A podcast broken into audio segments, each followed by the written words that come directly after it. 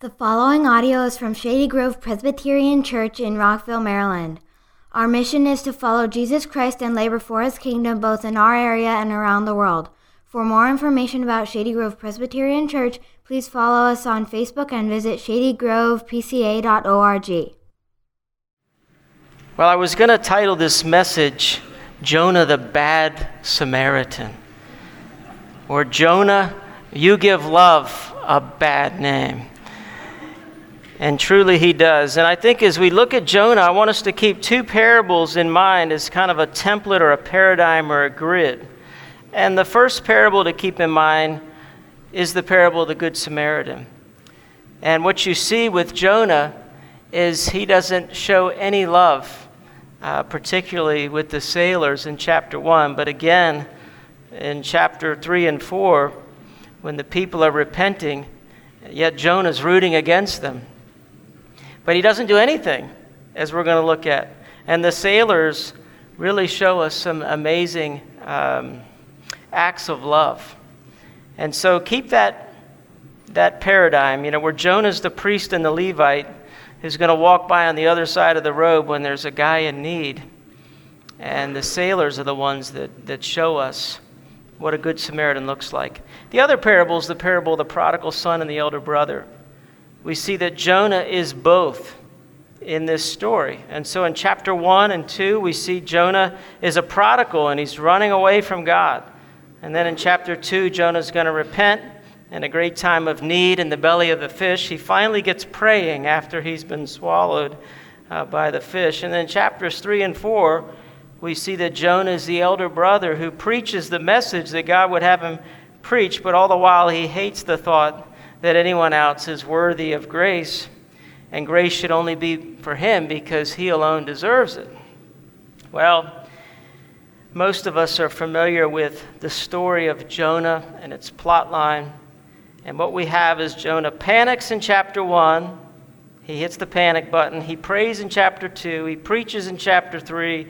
And in chapter 4, he has a pity party. And so, as I mentioned before, the service, if you only had the middle two chapters, you would think, wow, his great prayers, great preaching, and yet it's the chapters one and four that bring out all the problems. And it's really meant to show us some, some lessons as I get ready to read this that Jonah is actually the antagonist in the story. God's the protagonist. Everybody repents in the book of Jonah except for Jonah. Who fears God and loves their neighbor in Jonah? The sailors, all the people in Nineveh, even the king, but not Jonah. Who experiences the most amount of grace in the narrative? Who gives the least amount of grace in the narrative? Jonah. God gives Jonah a second chance. And God also gives Nineveh a second chance. And the irony is that Jonah doesn't want to give anybody a second chance. And so, in many ways, Jonah's really acting like the devil. He's against God, he's fighting God, and he wants the worst to happen to his enemies. Jonah hates what God loves, and it makes him furious. And a world where Jonah's enemies are able to repent and be forgiven as a world that Jonah refuses to live in. So Jonah is pitiful, prayerless, pompous, prejudiced, prideful, pouting, and Pharisaical, just to name a few things. So look for those as we're looking, and it's meant to make us laugh, but then it's meant to make us cry because we laugh at Jonah until we realize there's a lot of us that's a lot like Jonah. Now, the word of the Lord came to Jonah, the son of Amittai, saying, Arise Go to Nineveh, that great city, and call out against it, for their evil has come up before me. But Jonah rose to flee to Tarshish from the presence of the Lord. He went down to Joppa and found a ship going to Tarshish. So he paid the fare and went on board to go with them to Tarshish away from the presence of the Lord. But the Lord hurled a great wind upon the sea, and there was a mighty tempest on the sea, so that the ship threatened to break up. Then the mariners were afraid, and each cried to his God. And they hurled the cargo that was in the ship into the sea to lighten it for them.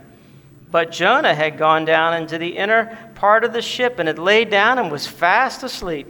So the captain came and said to him, What do you mean, you sleeper? Arise, call out to your God. perhaps the God will give a thought to us that we may not perish.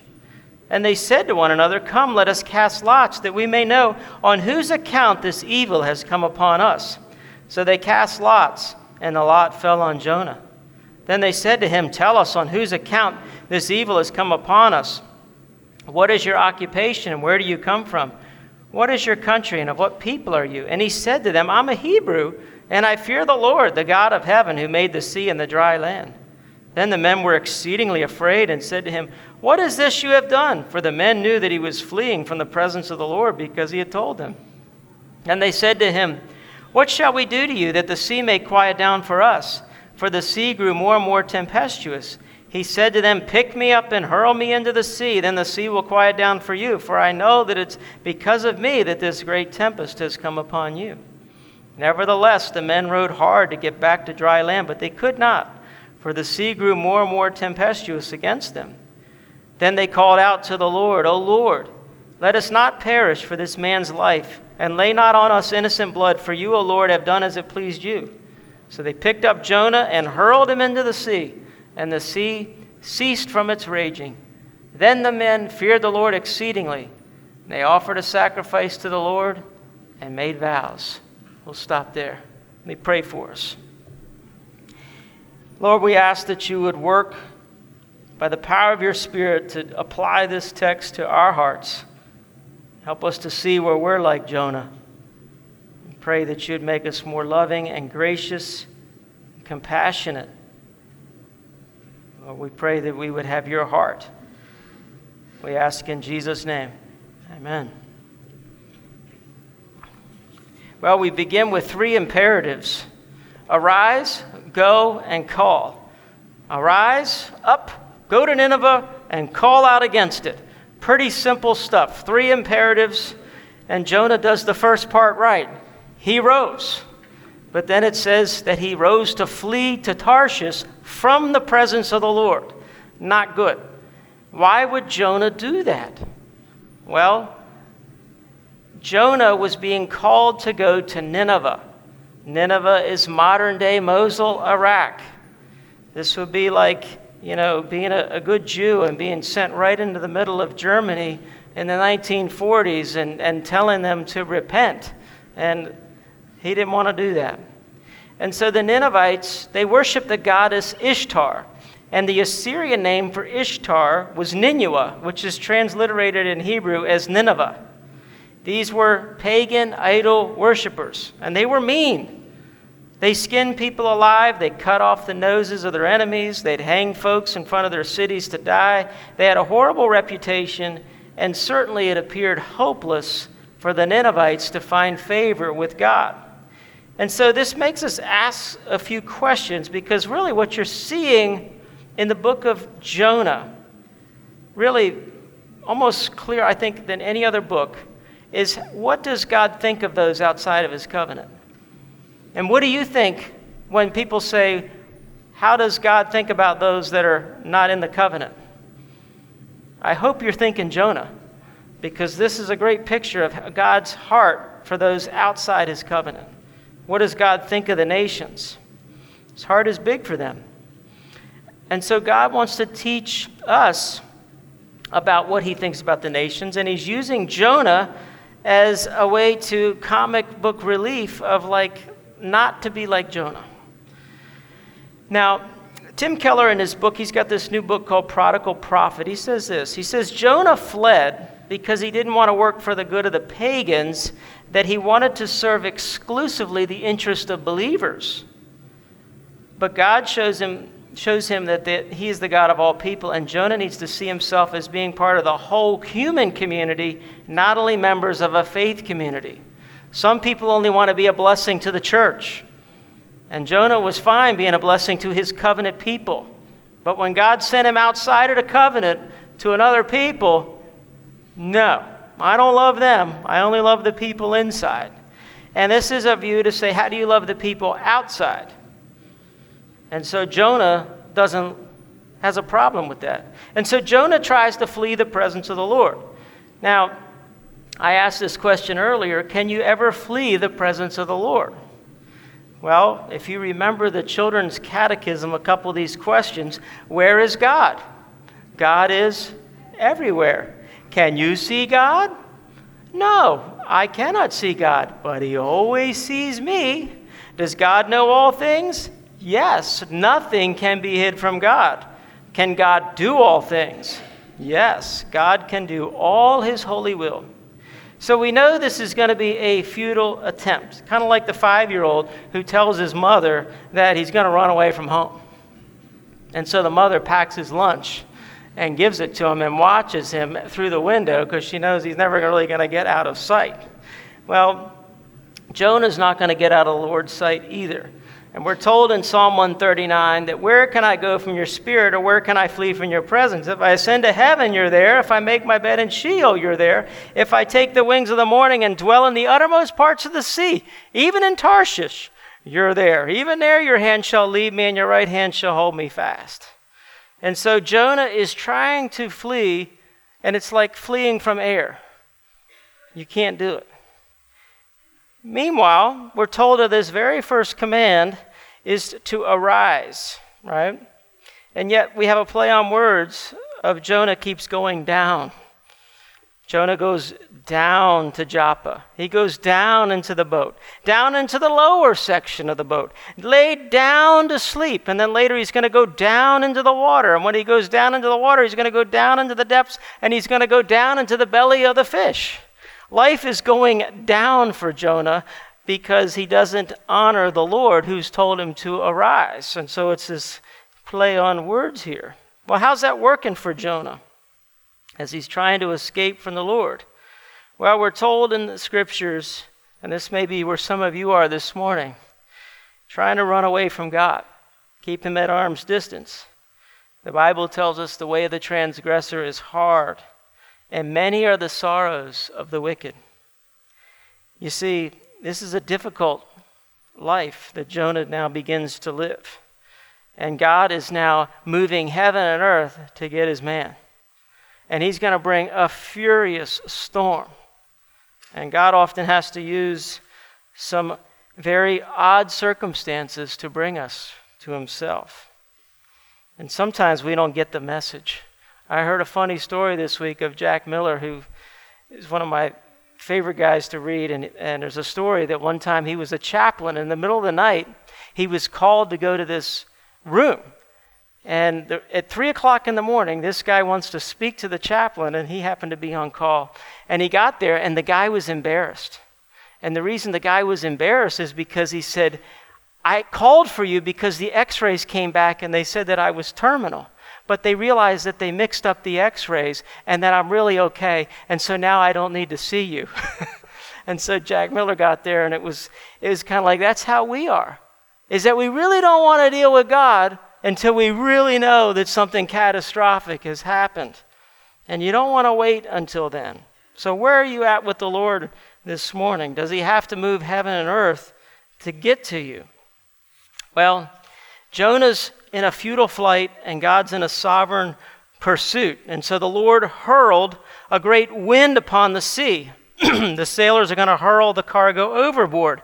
Jonah says to hurl me into the sea, and the sailors finally hurled him into the sea. This was quite a storm. We're told it's in verse 4 that it's a great storm, a mighty tempest, and the ship is threatening to break up. Okay? What would you be thinking or doing if you were on a boat like that?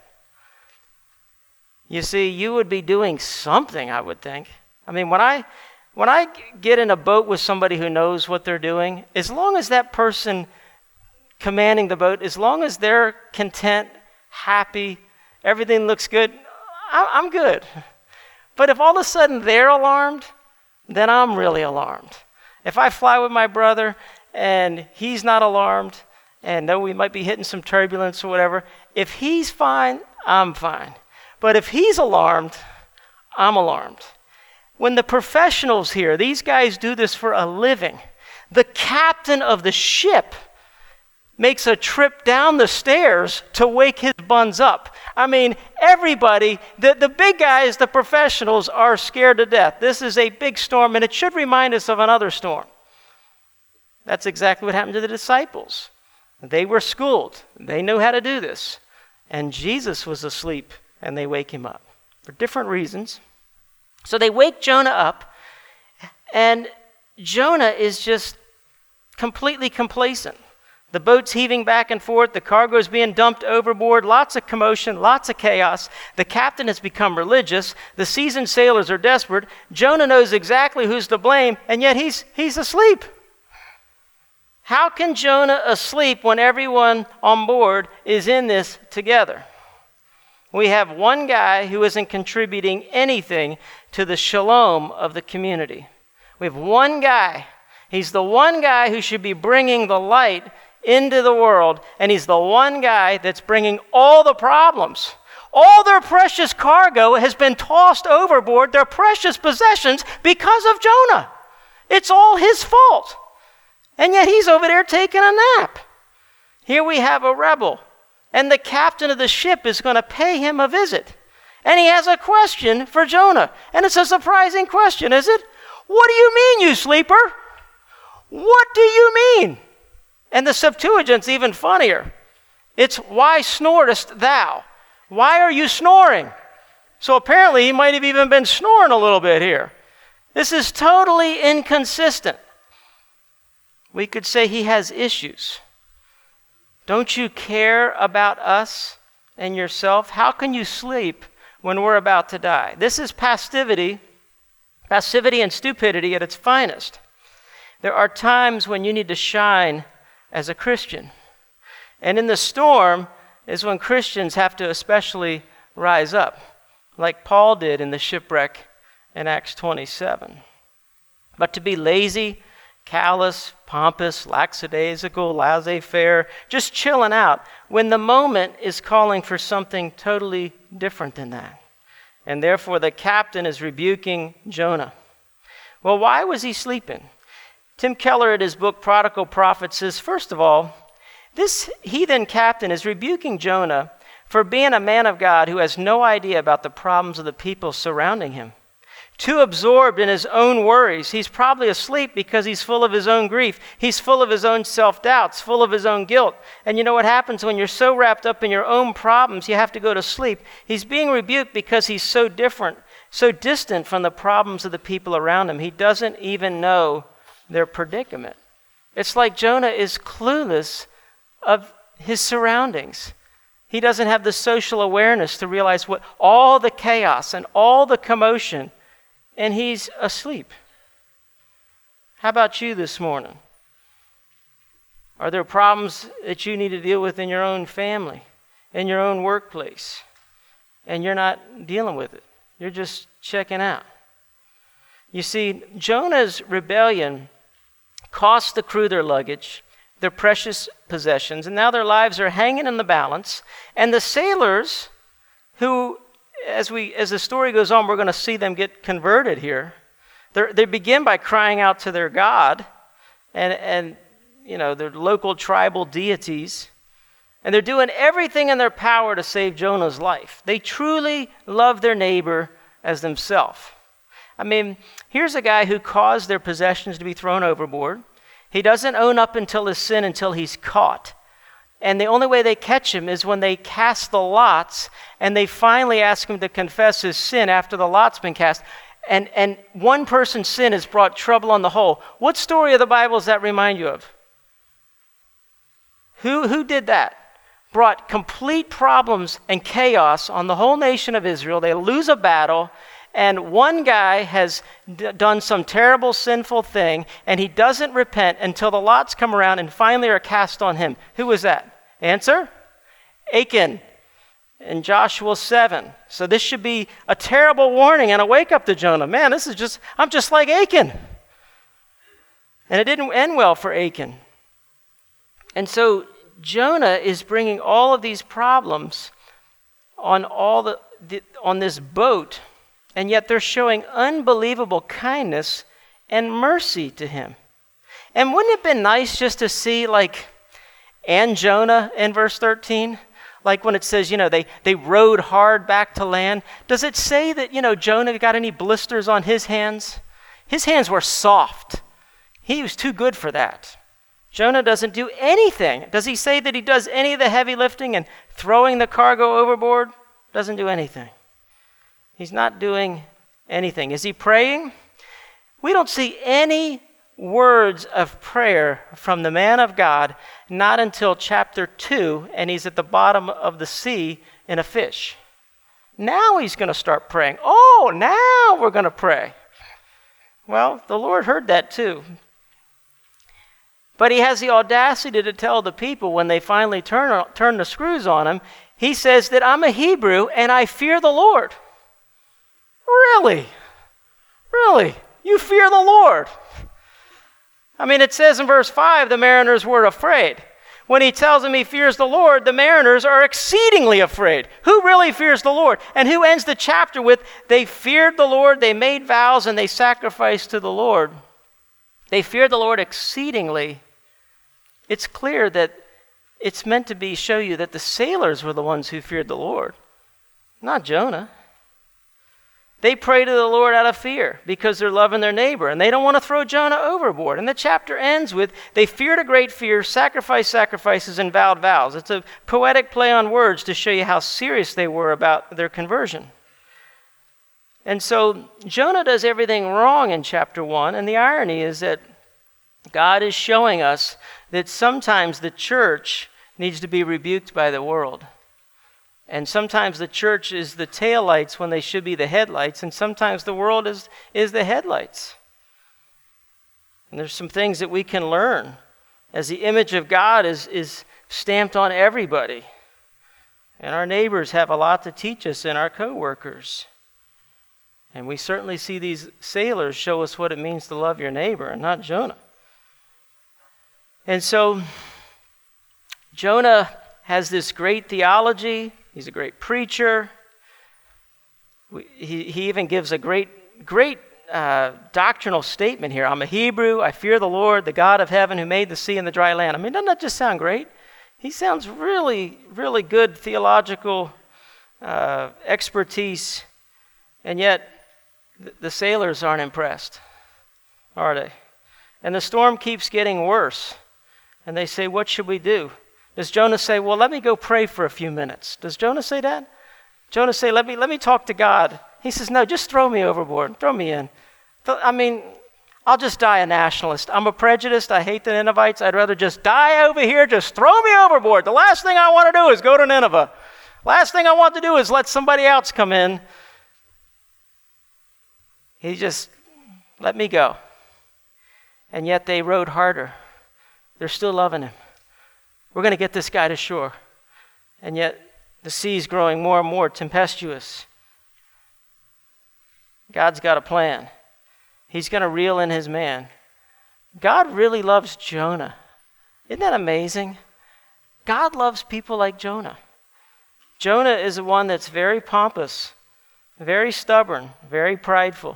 And all of these problems come from Jonah's pride.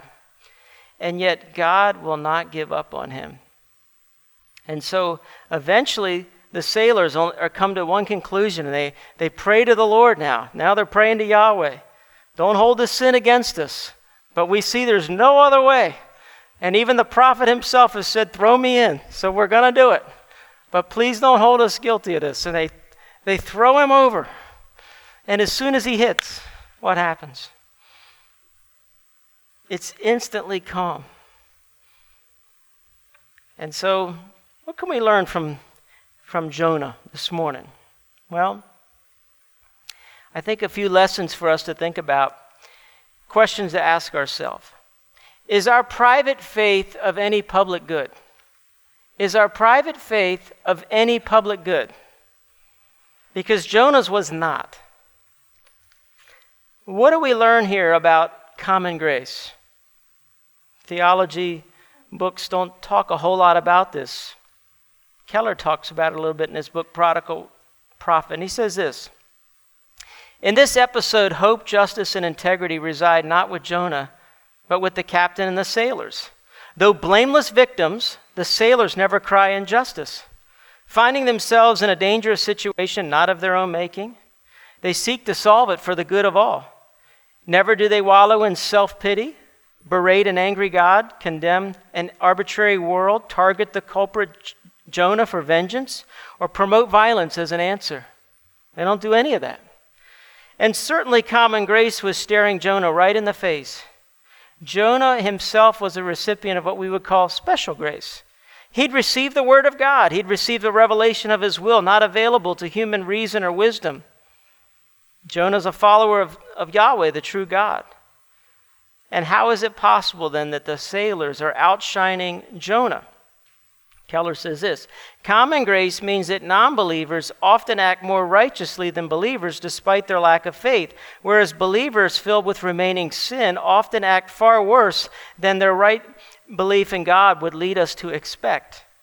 All this means Christians should be humble and respectful towards those who do not share their faith. They should be appreciative of the work of all people, knowing that non believers have many things to teach them, and Jonah is learning this the hard way.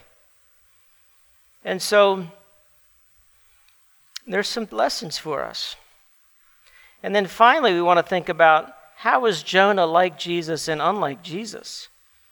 You know, we're reminded in this story when we look at it that we say that's just like the disciples in the boat. They fear the Lord all the more after that storm stopped. You remember, they're, they're greatly afraid of the storm. But then when Jesus stood up and said, Be still, and instantly that storm was calm, we're told that they were now exceedingly afraid.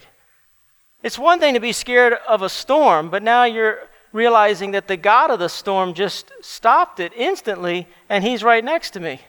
That, that produced much more fear.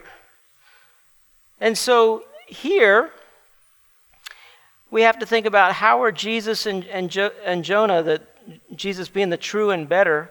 Well, we could say this Jesus and Jonah both were prophets who called people to repent. Both Jesus and Jonah were used by God to save people from their sin. Both Jesus and Jonah were sacrificed for the sake of others. Both experienced a death, burial, and resurrection. I don't know if Jonah's actually died in the fish, but the idea is the sign of Jonah is just as Jonah was three days and three nights in the heart of the fish, so is Jesus, the Son of Man, three days in the heart of the earth. And so, how are they different? Jonah didn't love people. He didn't love the people he was calling to repentance. Jesus loves the people that he's calling to repentance. Jesus always obeys his Father, never runs away from what God had called him to do. Jonah deserved to be swallowed by the fish. Jesus didn't deserve to be swallowed up by death. Jesus is the greater than Jonah. Jonah is a picture of, of Christ by contrast. Jonah is asleep in the boat during the storm. They're both asleep, but Jonah was spent escaping the will of the Lord. Jesus is tired from being spent doing the will of the Lord. In this, in this life, we are going to get tired. The question is, what are we getting tired of? And why are we getting tired? Jonah doesn't pray or do anything to show love for the sailors. Jesus does. He stills the storm because he's Lord over the storm. But then finally, in verse 12, Jonah says, I know it's because of me that this great tempest has come upon you. One man's sin has brought trouble on the whole and not until Jonah is cast out will the storm cease. Jesus, on the other hand, takes our evil upon himself, and he has cast out the righteous for the unrighteous, so that the storm of God's wrath would cease, and we would experience the perfect rest from the storm. Matthew Henry put it like this The storm Jonah gave himself up to was of his own raising, but the storm which Christ gave him up himself up to was the st- still was of our raising. Just as Jonah delivered himself up to be cast into a raging sea that it might be calm, so did our Lord Jesus, which he died that we might live. And so, as we come to the table this morning, let's remember that Jesus Christ gave himself for us to calm the storm, the big storm, not just the storms of this life, but the storm of God's wrath and for the wrath to be uh, silenced and stilled, it was poured out on Jesus. And Jesus took that cup and he drank that bitter cup all the way so that the cup of blessing will come to us. He loves us. Let's pray. Lord, we thank you for your pursuit of Jonah. Lord, we're reminded of your great, great love. We thank you that you love your enemies and that we were those very enemies. Thank you that Christ died for us while we were still sinners. We ask, Lord, that the gospel now would go down deeper into our hearts in all those dark places and pray that we bring forth good fruit. We thank you for what you've done. We thank you in Jesus' name. Amen.